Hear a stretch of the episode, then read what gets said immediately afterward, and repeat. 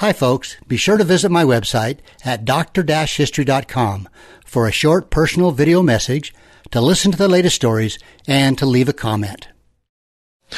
Well, we say a good morning. Sometimes you and I, behind the scenes, and I'm glad I don't have the cameras rolling all the time, we get to talking and forget the business of the day, don't we?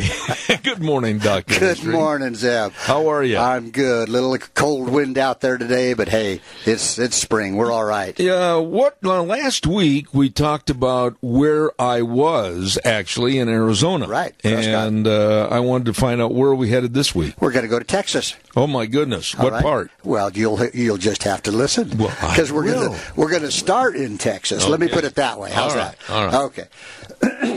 so the great cattle drives from Texas north, you know, across the plains, produced one of the nation's most enduring or endearing folk heroes, the cowboy. Yeah, the birth of the cowboy. His sombrero, his Yep. lariat, mounted on a half broke Mustang that probably half the time bucked him off. which weren't half broke most of the time. That's right. but you know, in the era of the long drives from the 1860s to the 1890s, the cowboy was a legendary figure. I mean, a glamorous guy. And, and still is today. Yes, yeah. You know what? I You mean, I I learned this when I did the Olympics in 1996. The American cowboy, the cowboy hat and the boots and everything is revered, and everybody wants to be around a cowboy. Oh yeah, why wouldn't you? I mean, Yeah. you know, Yeah. but you know, trailing cattle was not new. Actually, uh, Americans had quote walked cattle to market for more than two centuries. Although the herds were small, they were easily handled by men on foot. A boy led a belled ox down the road, and the cattle followed. In other words, folks, a, a belled ox would be uh, an ox with a bell around its neck. A few men on foot brought up the rear to keep them from straying, and uh, they traveled through farming country and placed the cattle in fenced pastures each night. There was no need for night herding, no danger of stampedes. Uh, fat cattle had been walked from Springfield, Massachusetts to Boston as early as the 1650s. By the early 19th century, cattle were regularly driven from the Ohio Valley to markets as far away as New York City. So again, you think of that, there's nothing really glamorous or captivating about these early cattle drives or the, the men that made them. wasn't really all that exciting. But you know, as the hide hunters decimated the buffalo herds in the next decade, there were millions of longhorns from South Texas that would take their places. Now, other cattle entered the northern plains from Oregon and Utah, and you know, farm cattle were shipped from states east of the Mississippi River. And the brief era of the open range and the free grass generated probably the greatest cattle boom in world history. So as we get into this, you know, the age of the great cattle drives was one where there's a lot of changes in American life. Both And, and it was really a short period of it, time. it really was. Yeah. Uh, now, Eastern factories developed or enlarged during the Civil War. They supported a growing population and contributed to the demand for beef. Yeah. More and more people wanted beef. Yeah. Now, the railroads pushing west across the plains, they eventually provided transportation for the live cattle to the packing plants in Chicago, St. Louis, and then once they got refrigerated rail cars, uh, and ships introduced, uh, then the dressed beef cattle could be uh, hauled really across the Atlantic uh, in the 1870s. when did that start? Do you know? About the 1870s is what it's. Refrigerated? Yeah, uh, I didn't know that. surprised me. Yeah. But the invention that had the most revolutionary impact on the cattle kingdom was the barbed wire. Mm-hmm. And us folks out here, we call it bobbed. And it would bobbed wire. it caused a lot of trouble. It was actually invented in the 1870s, and in 1876, uh, one of the skeptical Texas cowmen in San Antonio, uh, he wondered if uh, if that wire would hold the the longhorns. Yeah. You know, would it really hold them in? Well, anyway, uh, after it, that age of the pioneer cowman was kind of doomed. Uh, the wise cowmen began buying land by the section and enclosing it with barbed wire. And the severe drought of 1883 forced many cowmen to seek other grass and water. Uh, when they found fences in their way, they got kind of mad about that. And there, there was actually a fence war that raged off and on for several years before the Texas Rangers put an end to fence cutting. Yeah. Now, let me ask you most states back in, and territories back in the 1860s and 70s, whether it was Kansas or whether it was Wyoming or Texas or whatever, there were a lot of battles fought over There that. was, yeah. In fact, in 1879, fencing became a problem in, in Wyoming for the big outfits. Uh, in 1883, the Secretary of the Interior authorized settlers, now get this, Zeb, settlers, to destroy fences that were in their way to land that they wanted to homestead. And that caused a lot Even of more problems. problems, yeah. really. And two years later, Congress outlawed fences on federal lands, and President Grover Cleveland ordered them removed. I, uh, kind of, a, I don't quite understand that, but Yeah. the northern ranchers gradually purchased and fenced the ranges, although the free grass era lasted longer in parts of Montana. I mean, you know, you've been through Montana, big, big sky country, obviously. But the six shooter and the repeating rifle were inventions that helped convert the central and northern grasslands from the buffalo range of the Plains Indians to a major part of the cattle kingdom because of killing off the buffalo. Right. So, anyway, the rapid spread of the cattle ranges occurred as millions of surplus animals were herded north from Texas. Uh, the oldest of the northern routes was the Shawnee Trail from San Antonio past Austin, Waco, and Dallas. Mm-hmm. Now, the routes which followed most of the stock cattle reached the northern ranges uh, were on the Chisholm Trail to central Kansas and the later Western Trail to Dodge City. And of all the Texas cattle routes, the Chisholm Trail was the most used and by far the best known. And its name, and this may surprise some people, its name came from Scott Cherokee Indian trader Jesse Chisholm Yeah. Yeah. who in 1865 began hauling trade goods in wagons from his post near the future site of Wichita, Kansas, to Indian camps about 220 miles to the south, and other parts of the trail were at first called by various names, but uh, Texas trailmen soon applied Chisholm's name to the entire route from San Antonio to Abilene and later Kansas shipping points. I have a question. Okay. How many times during the course of the year, because of the weather, could they have trail drives on any respective trail? And the reason I ask that question to you is that the first one that gets a chance to go gets all the grass. Exactly. And the damage left by when you got four or five thousand head of cattle, you're going to have a lot of uh, damage to the, the grass, etc. And how long, how many times during the course of the year could herds go up these respective trails? I'm thinking I've heard more than no more than three. I, I would guess. I, I'm going to say two most of the time, Yeah. maybe three. But I, I'm going to I'm going to give you folks a map of the trails. Okay, so we're going to start. Uh, if you can picture in your mind central United States, starting in Texas. Okay, the first trail I'm going to mention is the Goodnight Loving Trail. Yeah. All right. Now Charlie it's, Goodnight. it started in uh, Fort Worth. It went west up through New Mexico and north to Denver. And actually, that was the shortest one. Okay, the next one was what they called the Western Trail. It started in San Antonio, went north through Kansas, Nebraska, eastern Wyoming uh, to Miles City, Montana. And that actually was the longest one. Well, no, uh, okay. uh, Okay, let, let me. yeah, there's two more. ahead. Okay, now the Chisholm Trail also started in San Antonio, and it went north through Fort Worth to Kansas, Abilene, and up to Ellsworth. Okay, now the fourth trail is called the Shawnee Trail. Mm-hmm. Now it also started in San Antonio, went up through Dallas, up to Kansas City, Quincy, Illinois, uh, and on up to St. Louis.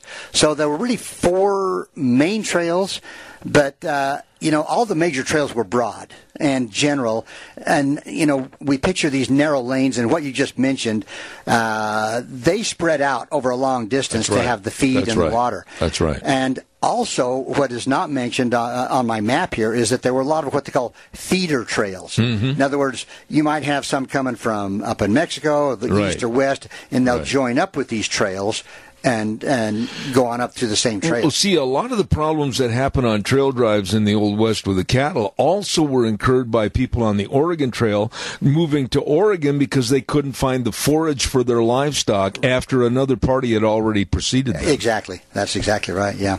Now, when only a few herds were following a trail, they usually found enough forage close by. But like you said, with many herds uh, on the move during the season, the later ones had to travel parallel to the tracks of the early ones Yep. to be able to find enough uh, grass.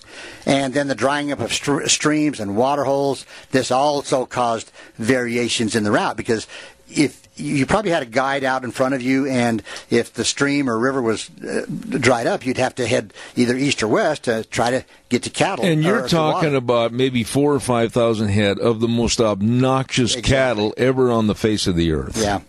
Now, the Chisholm Trail was widely known by name, and the name was often applied kind of indiscriminately to any route cattle might follow out of Texas. Oh, really? Yeah. But most of the men who used the trail probably had never heard of Jesse Chisholm or his wagon road. Many thought it was named after the Texan John Chisholm, and that's a name that is more widely known. And but uh, and he tra- he did trail cattle to New Mexico, and some people even today restrict the use of the name Chisholm to the part of the trail that he actually used. So there's a little discrepancy there, but no one really knows, after all, uh, how the Shawnee Trail got its name. But for two decades, trail bosses, cooks, and cowboys followed the Longhorns up the Chisholm Trail, unaware they were creating a quote legendary West that would long outlive the open range in the cattle kingdom. But you know, the Texas Texas had been a land of cattle and horses ever since the Spaniards came in the 17th century. So Texas was a big cattle area for Yeah. a lot for you know a couple of hundred years. Yep. And the Anglo Americans arriving in Texas after 1800 actually found thousands of Spanish cattle and wild horses just roaming Right. uh, free. And the Anglos also brought livestock, which mixed with the native stock to produce the Longhorns of South Texas. So they're kind of a mixed breed, really. But the Longhorns were, you know, they were robust, many colors, uh, black, red, roan, white, yellow, and various combinations And all dangerous. they were. You know, they were what what they say long of leg and hard of hoof. Yeah. Which was perfectly adapted to the region. They were able to travel for grass and water. They were able to defend themselves against predators, which sometimes involved a cowboy on foot. That's right.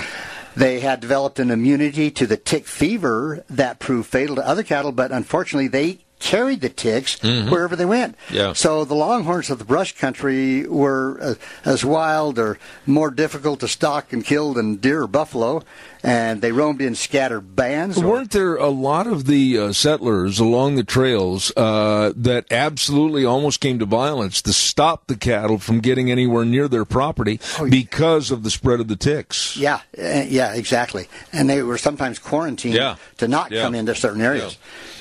Now, not all Texas cattle were longhorns, uh, nor were all immune to the tick fever. The cattle of Central and North Texas, which were a mixture of actually shorthorns that were brought from the east or south and uh, uh, mixed with the native or Spanish stock, and they were susceptible to the disease. And like the Longhorns, they easily became wild and difficult to handle, even dangerous.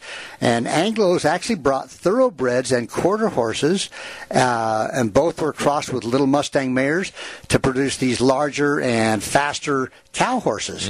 You know, a, a quarter horse. I mean, today we think of the quarter horse as the real cow horse, right? Mm-hmm. So, you know, for many years, however, the Mustang cow pony, uh, cow pony and the Longhorn were inseparable elements of the Texas cattle industry, and together they made the era of the long drives possible. Now, so let's head after the Civil War, okay? Texas was the source of cattle. Now, before the war, and I didn't realize this, Zeb, but there were five civilized tribes of Indian uh, territory that raised and exported thousands of cattle to states to the north and the east. Uh, the Cherokee, That's right. the Choctaw, Yep. the Chickasaws, the Creeks, and the Seminoles had learned open range ra- uh, raising and trailing livestock Mm-hmm. to the southern frontier. So I don't think people realize that cattle drives actually may have even really started with I, the, I think I read a book. tribes. I'm trying to look here on my shelves right now about a book that was written about the Indian nations that actually knew more and had started uh, the cattle business more so than what we know of it coming out of Texas. Yeah, that's true. Yeah. But the, the cattle the tribes brought to Indian Territory were apparently of good quality, and according to te- uh, people at the time, they said they were uh, good. They uh, attained a good size. They were you know, a good beef animal. Now, by 1847, a regular trade had developed with buyers from Missouri, Illinois, and Indiana. And during the Civil War, uh, there was a lot of uh, Indian, uh, looting of the herds of the Indian Territory. The depleted herds were gradually rebuilt after the war to about 700,000 in 1884. So the herds just kept growing bigger and bigger. But anyway, the Spaniards had trailed Texas uh, Texas cattle to Louisiana and northern Mexico in the actually in the 1700s. So clear back then there were there were cattle drives by the Spaniards. Yeah. Now, in the 1830s, the Anglo cowmen drove small herds to New Orleans, and in the following decade, they trailed cattle to Missouri, Ohio, and a lot of people don't think of this, but actually over to California. And uh, actually, Zeb, right here where we I are. I was going to say we're a part of that. Yes, right through here along the Snake River. Yeah. There were cattle drives that went from here Yep. over to. Yep. Uh, to over into the Oregon area. Uh, You know, one thing I was going to mention, and I don't want to take a lot of time, is one of the best movies that typifies uh, and shows what the life was on the cattle drive was a movie that was simply titled Cowboy, and it starred Glenn Ford and Jack Lemmon, and that went all the way up to the Chicago stockyards. Okay. very good movie. Uh, you know, by 1842, uh, many men drove herds across the Indian Territory for sale to the Army contractors who supplied the forts. Uh, they were fairly profitable years for some of the Texas cowmen. What were the cattle worth then? Um, They weren't. it, it depends, because there were sometimes uh, uh, they weren't worth anything uh, because there were too many of them. Yeah. So uh, I, I'm not sure exactly how But much when they got. sold them for beef, I mean the prices weren't to enormous. say like seventeen dollars a head. Really? Yeah, 15 to 17, yeah. But uh, by the early 1850s, the Texans trailed Arkansas, like say, all the way to Iowa. Hundreds of longhorn steers were sold to freighters and farmers, actually to be worked as oxen. You know, if you were a farmer, a homesteader, uh, a good oxen, a good team or two teams of oxen was pretty important. Yeah, go ahead and train them. Yes, I had an uncle that did that. He actually had to train two of them. But uh, anyway, Kansas City became a market for Texas beef, and some Texas cattle were trailed onto Chicago. Uh, the Texans also trailed cattle to the California mining regions. Yeah. And in 1856, near San Antonio, a herd of 400 steers heading west under a crew of 25 men, all mounted on, get this, Zeb, all mounted on mules. Okay. Okay. Now, most of the riders were working for their keep and transportation to get out to the gold fields. Uh, there were five or six months on the trail, but a steer costing $14 in Texas brought $100 in California. Whoa, So- they wanted their beef. Yeah, yeah. So in the early days of the cattle trailing, oxen hauled carts or wagons that carried the bedding, the supplies, cornmeal, bacon. If an ox went lame, the men roped a steer or yoked it to the wagon. Uh, but that was fun. The food supplied uh, was never adequate, and the men usually had nothing to eat but beef. Yeah. So- and by the way, do you know who designed the first chuck wagon? I want to say uh, loving or no, Goodnight? Charlie Goodnight. Goodnight, yeah. Charlie Yeah. You know, before the Civil War, most trail herds numbered only a few hundred cattle with four riders for each 100 cattle.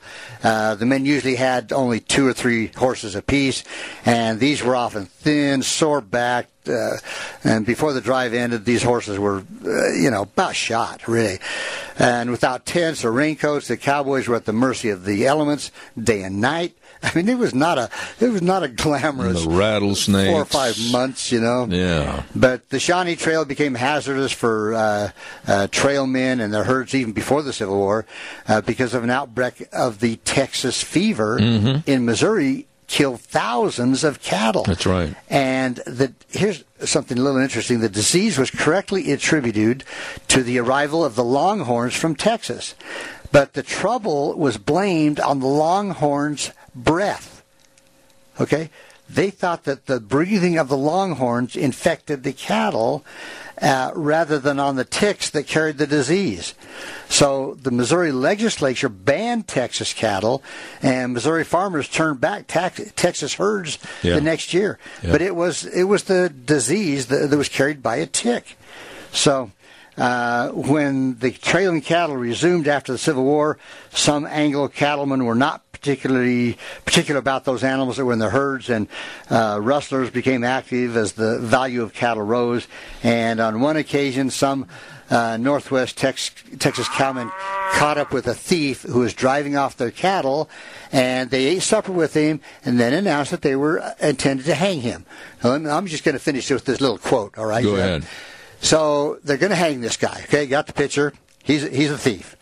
And so here's what he says. Boys, he said, I'll not argue with you. I'll not deny my guilt or ask for mercy. You know me and I know you. I want at least one honest man to have a part in my hanging. Now I want the one of you who never stole a cow to step forward and put the noose around my head. A moment of shocked silence followed then laughter. They let him go with the warning.